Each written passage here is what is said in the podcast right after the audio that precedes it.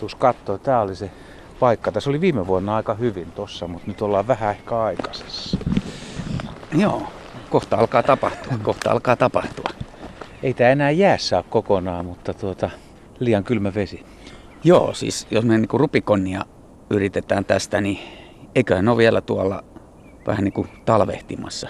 Hibernating, mikähän olisi niin kuin suomalainen vastine sille, onko niin kuin talvihorroksessa? Hor- horroksessa ne on vielä. Ei ole yhtään tullut ja luntakin on vielä vähän maassa. Tämä on tämmöinen sammaleikkoinen pohja, isoja kuusia ja on täällä haapaa monipuolista puustoa ja sitten on muutama pieni lampari ja tämmöinen oja ja vesi on tuommoista harmaa vihreätä. Joku voisi kuvata sitä likasenkin näköiseksi. Mutta...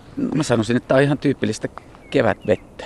Meillä on valtava määrä tuota, hankea tässä ollut ympärillä, varsinkin tänä talvena. Ja kaikki, mikä siihen sulavaan lumeen kuuluu, niin sehän valuu tänne näihin ojiin ja niistä lampiin. Että siihen se kai perustuukin, miksi meidän pienet vesistöt ja isommatkin on niin rehevöitynyt, että kaikki mikä me tähän ympäristöön kylvetään, niin ainakin se ravinteeksi muuttuva, niin tonnehan se sitten ajautuu, eikö niin? Joo, kyllä se näin on.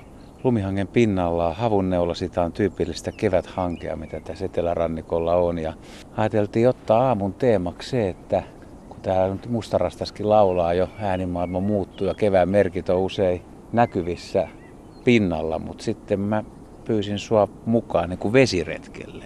Niin. Että onko järvissä, onko tämmöisissä lammikoissa, niin näkeekö sen kevään? Niin?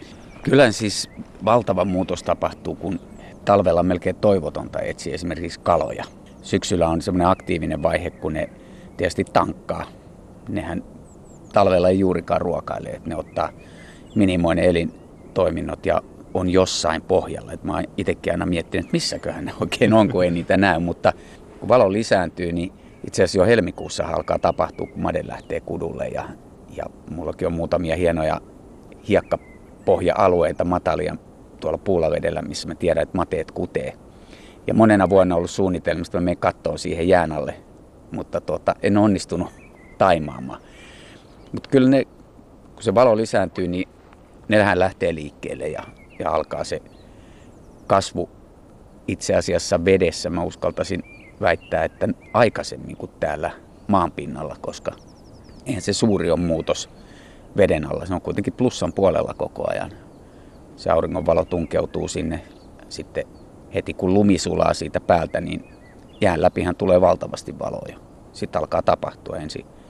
Planktonit alkaa kukkia ja kaikki kasvut. Monet asiat itse asiassa ympäri vuodenkin pysyy vihreänä, että joskus hämmästyy jään alla, kun käy sukeltamassa, että täällähän on ihan vihreitä kasveja. Niin olisiko tuommoinen jään alla sukeltaminen, niin pitäisikö se olla jokaisen suomalaisen etuoikeus, että joskus pääsisi kokeilemaan hyvässä seurassa, siis opastetusti, että näkee mitä siellä tosiaan on, ei pelkästään elokuvissa. No joo, kyllä mä veikkaan, että se on ehkä sukeltamisen lajeista, että jos ei ole kokemusta, niin se joka eniten kauhistuttaa. Että aina kun tulee siitä puhetta, niin, niin ne ihmiset, jotka ei ole ehkä osaa ajatella tai niillä on vaikka suljetun paikan kammoa, niin jo pelkkä sukeltaminen tuntuu hirveältä ajatukselta ja monille vielä enemmän se, että siinä on jäätä päällä, mutta toisaalta sitten kun miettii, miten paljon helpompaa se on. Avanto, pääset kävelleen joskus jopa jollakin kuljetusvälineellä tuomaan ne tavarat siihen ja menet siitä avannosta ja tuut takaisin, että pääsääntöisesti hän jokainen, joka avantoon menee sukeltaa, niin silloin myös opastin köysi tai turvasukeltaja, jolloin sitten opastin köysi, niin mikä sen helpompaa? Tuut sitä köyttä pitkin takaisin ja, ja siinä mielessä se on paljon helpompaa ja turvallisempaa kuin mitä ehkä se mielikuva on, mutta en mä nyt sitä ihan kaikille pakosta suosittelisi. Mä ajattelin kokemuksena vaan, että se, olisi niin se, näkö, se, se leijuminen siellä jääkannen alla, niin se voisi olla kokemuksena hieno. Mä, mä, mä oon ihan varma, että moni niin kuin tosiaan pelkää eikä uskalla, eikä se myöskään ole mikään leikin asia lähteä sinne. Ei, mutta sä oot oikeassa. Se on, se on valtava hieno se pysähtynyt maailma. Et mä itse tykkään silloin loppusyksystä, kun jää on ohutta, ja jos sattuu vielä niin, että siinä ei ole lunta päällä, että sinne tulee valoa. Koska siinä sen eron huomaa verrattuna kevääseen, jolloin on jälleen valoa, mutta se taas herää, että se syksy, loppusyksy, alkutalven jäänalainen maailma, kun se on ihan niin kuin täydellisen pysähtynyt.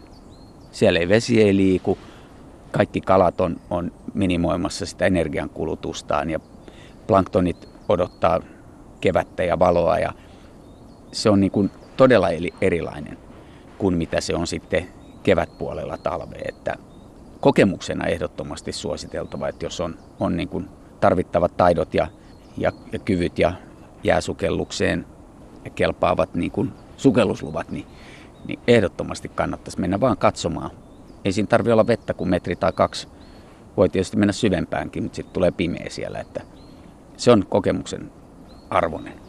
No entäs näihin aikoihin, just kun osa järvistä aukeaa ja joet on jo vapaata jäästä, niin snorklaaminen, onko se yhtään kevään juttu vai kesän juttu? No se on siis mun mielestä ylipäätänsäkin sukeltamisessa. Snorklaaminen on se ykkösjuttu, että, että tämä laitesukeltaminen on, se on vähän niin kuin pakon sanelema, jos aikoo töitä tehdä siellä. Ja, ja ne kuplat, jotka tulee avoimen kierron laitteesta, nehän pelottaa kaloja ja muutakin. Että aitoa tarkkailua voi tehdä nimenomaan snorkelilla, että vapaa sukeltamalla, sitä mä suosittelen.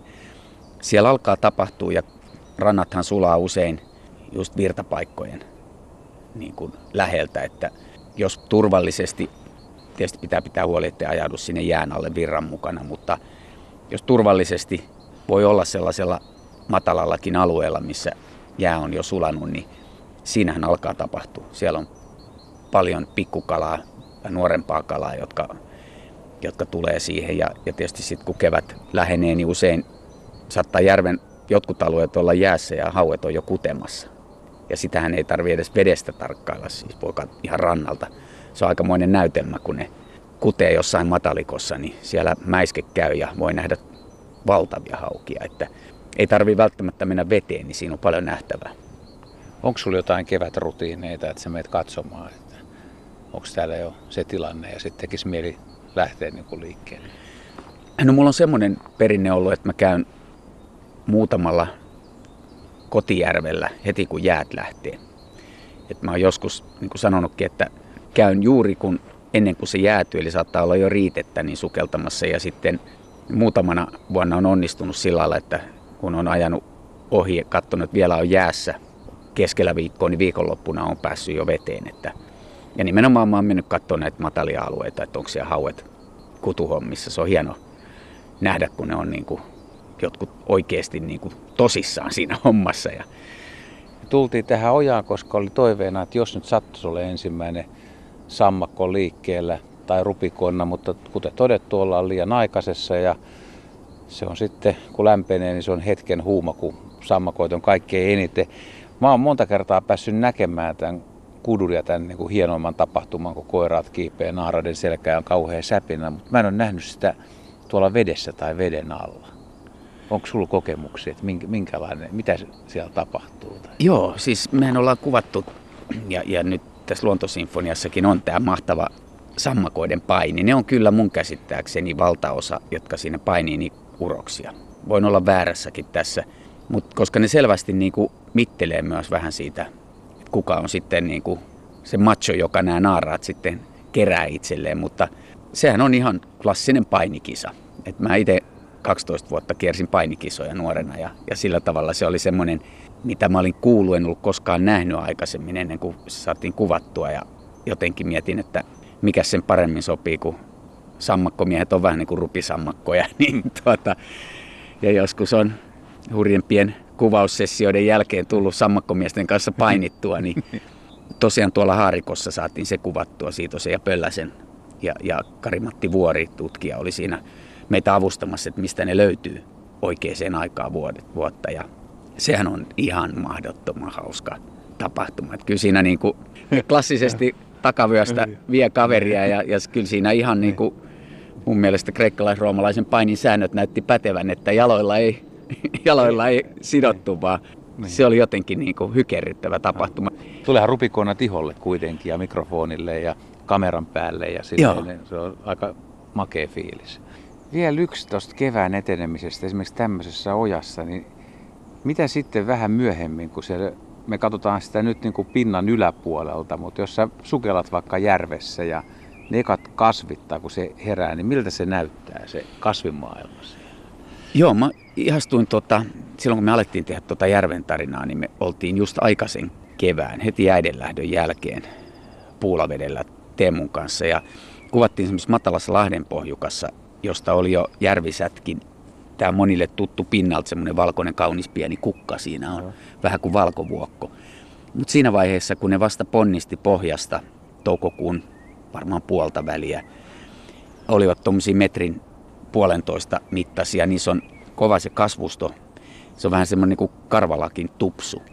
Ja kun sitä kateltiin siinä, kun aurinko paisto, varmastikin niin kova yhteyttäminen kävi, että sieltä tuli semmoinen aivan hiuksen hieno mikrokupla vana ulos. Ja sitä katellessani oikein mietin, että no tämä on nyt se happi, joka sen yhteyttämisen tuloksena tulee, jota en ole koskaan nähnyt, mutta on vaan lukenut. Veden alla sen näkee, että nyt on kova kasvu käynnissä, kun sieltä sitä tulee Kupli. happea meille. Se oli niinku semmoinen, jota mä ajattelin, että jos mahdollista on, niin tänä keväänäkin menisin katsomaan, että voisiko sellaista kokea. Ja tällä samalla retkellä oli yksi mun elämän niinku sellainen haave toteutu, koska mä oon ihan pienestä pojasta asti niin kuin vapaasukeltaan koittanut lähestää kuikka, kuikkaparvia. Mä halusin nähdä, että miltä se näyttää, kun se on veden alla. Ja kävi niin, että Teemu kuvasi, kuvasi kalaparvia siinä Kaislikon laidassa ja mulla oli sitten toinen kamera lähinnä making of tarkoituksia. Mulla loppu akku ja mä lähdin vaihtamaan sitä ja, ja tota, vastaan tuli just tämmöisen hienon järvisätkin kasvuston takaa ahvenparvi paniikissa. Ja mä pysähdyin katsomaan, niiden perässä tuli veden alla kuikka. Ja se oli niin kuin valtava hieno kokemus. Se oli semmoisen ihan niin kuin hopeisen kuplan sisällä. Eli sen sulissa täytyy olla niin paljon ilmaa, että, että se muodostaa niin kuin semmoisen vähän niin kuin puvun sen ympärille. Ja kuikka katsoi mua ja mä katsoin sitä ja se nousi pintaan, kun mulla oli vaan vapaasukellusvehkeet. Mä nousin myös ja katoin niin kuin puolella maskilla kuikkaa, joka on metrin päässä ja se tuijotti mua. Ja tota, se ajatteli, että toi on joku, joka hän ajaa pois. Se hakkasi siivillä vettä ja huomasi, että mä en lähde mihinkään. Ja itse sitten niin kuin pakeni 10 metrin päähän, hakkas uudestaan 20 metriä, 50 metriä ja sitten lensi pois. Mutta mä sain vihdoinkin nähdä sen hetken ja sehän oli huima kun se siivillä. Sehän lentää veden alla ja se tulee vauhdilla, mutta hän pää kääntyi ja se katsoi mua silmiin, kun se meni ohjaan osien pintaan, että mikä toi oli. Et yksi unelma toteutui, mutta ei ollut kamerassa akkua, joten sain nauttia siitä, eikä, eikä sitä voinut tietysti silloin kuvata.